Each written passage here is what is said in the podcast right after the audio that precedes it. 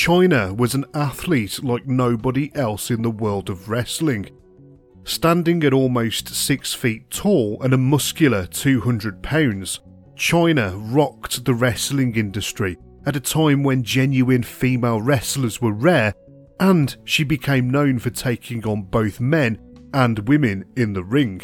Chyna's intimidating aura captivated fans from her debut as bodyguard for D-Generation X in 1997 through to her parting ways with the company in 2001. Chyna's personal life before and after the wrestling business was marred by sadness and pain. While wrestling provided Chyna with a life purpose, she would eventually be betrayed by those within the business. By 2016, Chyna's life would come to a tragic, early end.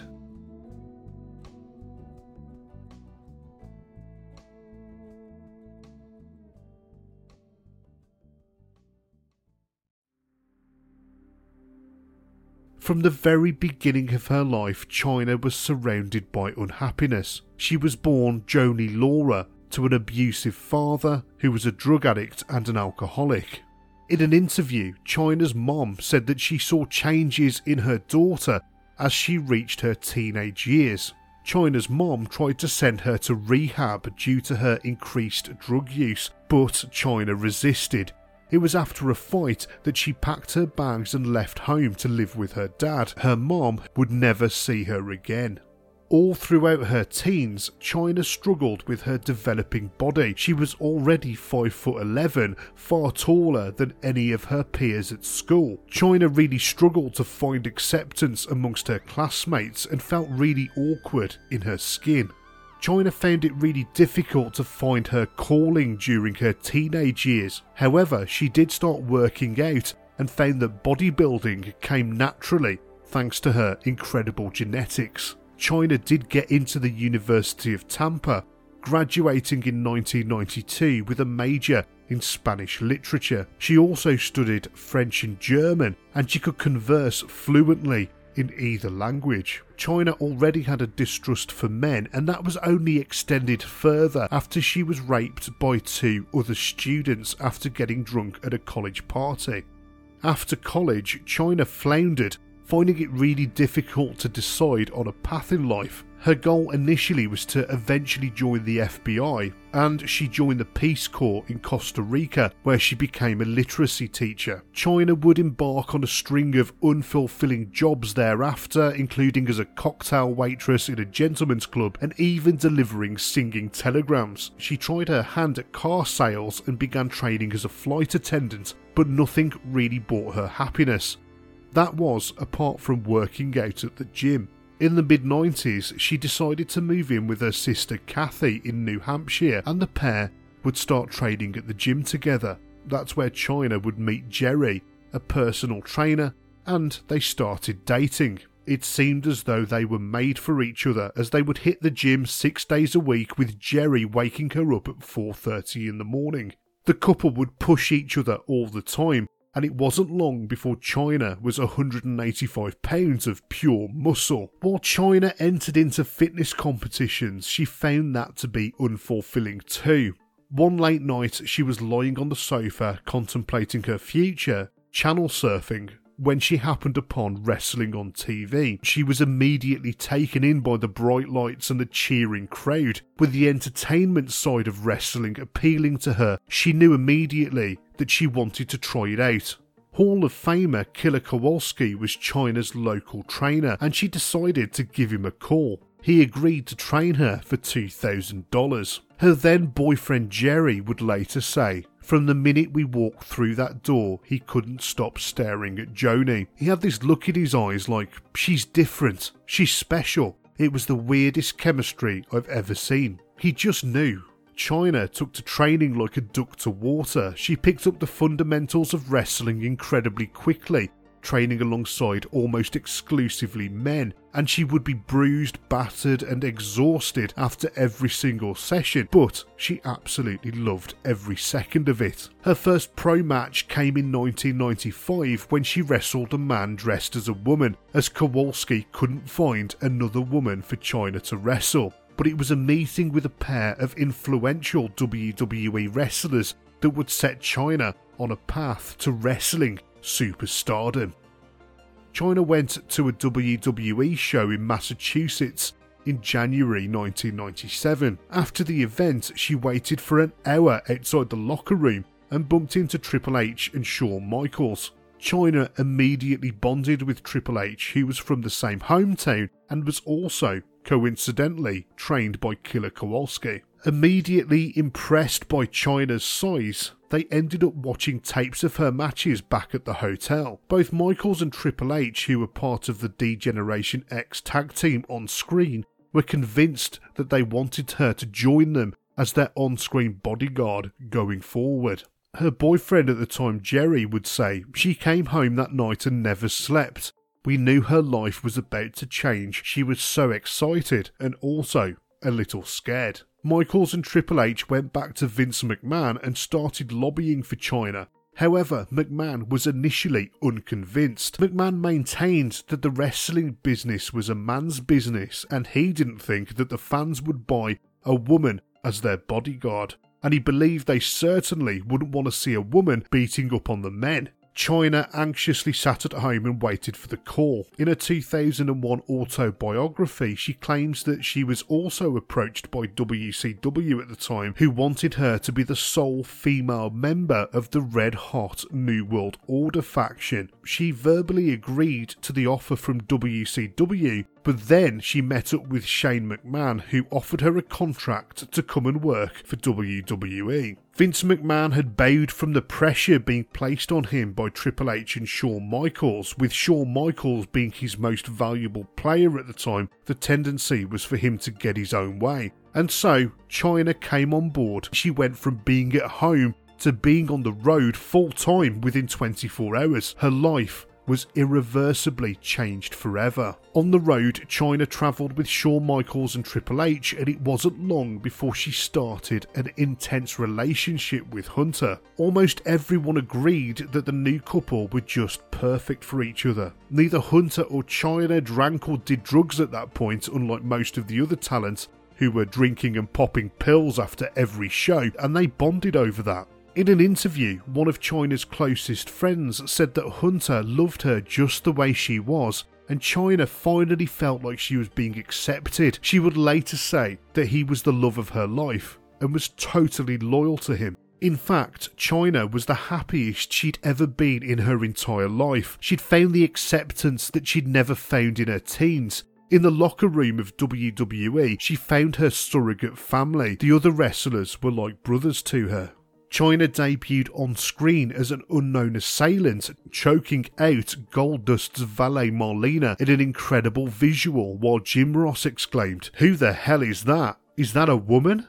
The first year for Chyna in the company wasn't all plain sailing, however, with Jim Ross later saying that Chyna rubbed a lot of the management up the wrong way by trying to dictate her booking. She was adamant that she exclusively wanted to wrestle men. A large portion of the fan base would also jeer Chyna due to her masculine looks, which really affected her confidence. She felt pressure to surgically alter her appearance, and so Chyna had her jaw enhanced to look more feminine. Eventually, Vince McMahon came round to Chyna due to their similar interests in bodybuilding, and eventually he also came round to the idea of her wrestling men. Thanks to her physique and newfound confidence, along with some smart booking, it was totally believable for Chyna to wrestle and defeat the male superstars on the roster, and she even went on to be the first and only woman to win the Intercontinental Championship.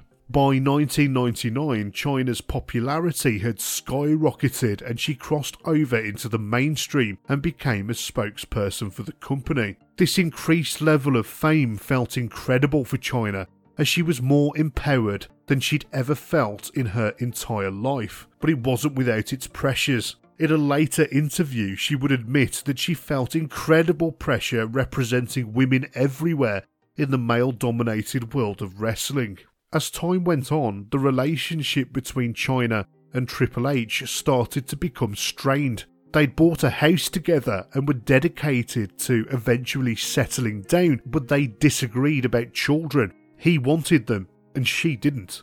The relationship had been rock solid up until this point, and Chyna had trusted Hunter implicitly. Vince Russo was the WWE lead writer at the time. He said that he'd never gone directly to Chyna to discuss her work, instead, he would talk to Triple H. He was kind of like her manager. In an on screen storyline, Triple H married Stephanie McMahon, Vince McMahon's daughter, and this would be the beginning of the end for his relationship with Chyna. Vince Russo said it was an unravelling, and it was an unravelling that she never recovered from. As the on screen storyline between Stephanie and Hunter progressed, they became closer together in real life, and Triple H started flirting with Stephanie. Chyna's suspicions began to grow, and eventually she confronted Hunter. She found a love letter from Stephanie to Triple H dated back a full year, with Chyna forever wounded from the betrayal by Triple H. He broke her heart. From a career standpoint, Chyna was in deep trouble too. Through no fault of her own, she was in an almost impossible position as the ex girlfriend of the boss's daughter's new boyfriend, and she suspected that her days in the company were numbered. When Chyna's contract expired, there was no offer of renewal, despite her being the women's champion at the time. She was advised that she wasn't being rehired by Fax, and, as is usually the case in WWE, it was like she'd been erased from history. While Chyna believed that her contract was not renewed due to her situation with Triple H, there were also other factors at play backstage. Her relationship with Vince McMahon had become strained over the past few months, with then head of talent relations Jim Ross later confirming that Chyna had demanded at least a guaranteed offer of $1 million in her next contract, which was simply never going to happen. Earlier in the year, she'd argued with McMahon over an offer from Playboy magazine to pose nude. McMahon made it clear to Chyna that if she wanted to win a championship, then she shouldn't take Playboy up on the offer of a cover and pictorial. Vince McMahon would normally be gung ho for something like this, but at the time he was under pressure from a Christian family group and didn't want any more heat from them. McMahon felt that having his biggest female superstar naked in a magazine wouldn't really help matters.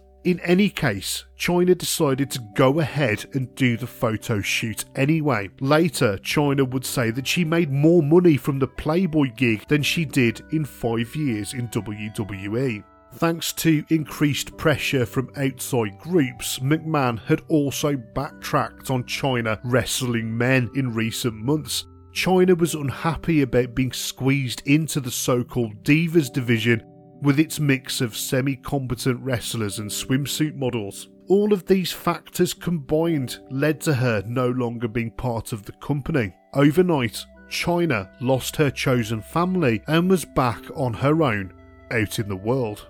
With hopes of developing an acting or wrestling career outside of WWE, Chyna moved to California. Her attempts to break into Hollywood were mostly unsuccessful, appearing in a string of low budget B movies, and then she started to panic about her future. In the months after leaving WWE, Chyna developed a heavy drink problem and massive anxiety. Sean Waltman, also known to wrestling fans as X Pac, arrived on her doorstep one day. He too had been cast loose by the wrestling business in 2002 thanks to his own substance abuse issues, and they found solace in each other, striking up a relationship despite being absolutely terrible for each other. As Chyna failed to find work in California, she decided to move to Japan, where she briefly found a new lease of life in New Japan Pro Wrestling. Waltman decided to go with her. The bosses in New Japan were extremely generous to Chyna, booking her in matches against men, and the Japanese fans really took to her. They adored her Famously, she wrestled Japanese legend Masahiro Chono in a very close match. In an interview, Chono would later say, Normally, my wife would never watch wrestling, even if it's mine. Just on that day, she wanted to come to the show. Later on, I asked who she was actually cheering for. She was totally cheering for Joanie. It was one of the harder matches I've ever done. Chyna would later say that the match against Chono was one of her greatest ever achievements. Sean Waltman carried coke and meth with him to Japan, and Chyna would get dragged into the drug cycle with him while they were overseas. As Chyna became embroiled in substance abuse issues, she became sloppy, not showing up on time for her bookings with New Japan, and so they released her from her contract. The pair went back to America and released a pair of homemade porn videos, although Chyna would later claim to have been screwed over by the distributors and to have made no money, despite selling more than 100,000 copies. Chyna would later be charged with physically assaulting Waltman, and the relationship broke down. Chyna's sister was seriously concerned for her, saying that Chyna was in a constant downward spiral. Totally in denial about her drink and drugs problem, Chyna would refuse her sister's help to take her to rehab and she stormed out. That was the last time they would ever see each other. Chyna was totally alone in the world, still in a tailspin that would only be made worse by moving to Las Vegas. Her friends would later say that it was the worst place in the world for Chyna to live. Fast running out of money, Chyna agreed to appear in a string of embarrassing reality TV shows, often inebriated. It became clear to everyone watching that she had totally lost control of her life since leaving the wrestling business. Many thought that Chyna had reached rock bottom when she appeared on Celebrity Rehab in 2008 in a failed attempt to get sober. She briefly signed with TNA Wrestling in a gig that lasted for just two shows. Viewers' suspicions that Chyna would do absolutely anything that she was offered seemed to be confirmed when she revealed that she'd appeared in yet another adult movie that was about to hit the market. This was when TNA decided to drop her from a contract, in a decision that would negatively affect any chance of Chyna ever appearing in WWE again. Even to go in the Hall of Fame, she would release a porn movie in which the male porn stars were dressed as WWE wrestlers, including knockoffs of Ric Flair, Hulk Hogan, and Triple H. In a candid interview, Triple H was asked about the chances of Chyna coming back into the company and entering the Hall of Fame. He said, when my eight year old kid sees the Hall of Fame and goes on the internet to look at Chyna, what comes up? I'm not criticising her lifestyle choices, it is just the fact of what it is. Chyna left her home once again and tried to start over by becoming a teacher converting to Mormonism and living abroad in Japan to teach English as a second language for three years. She ended up having to move back to California when she ran into visa issues. Despite many efforts, Chyna would never defeat her demons eventually succumbing to her substance abuse issues when she was found dead in her apartment. The toxicology report determined that she died of an accidental overdose. There was a mix of alcohol, anxiety drugs, oxycodone, and a sleeping tablet found inside her. The ground that Chyna broke as a female wrestler for all those that came after her was realised in 2019. That year's WrestleMania main event featured all women for the first time ever, and Chyna was posthumously entered into the Hall of Fame. For Joanie Laurer, it was too little, too late. An unhappy life was cut short thanks to the business that she briefly found comfort in. There will never be another performer in wrestling like the ninth wonder of the world, Chyna.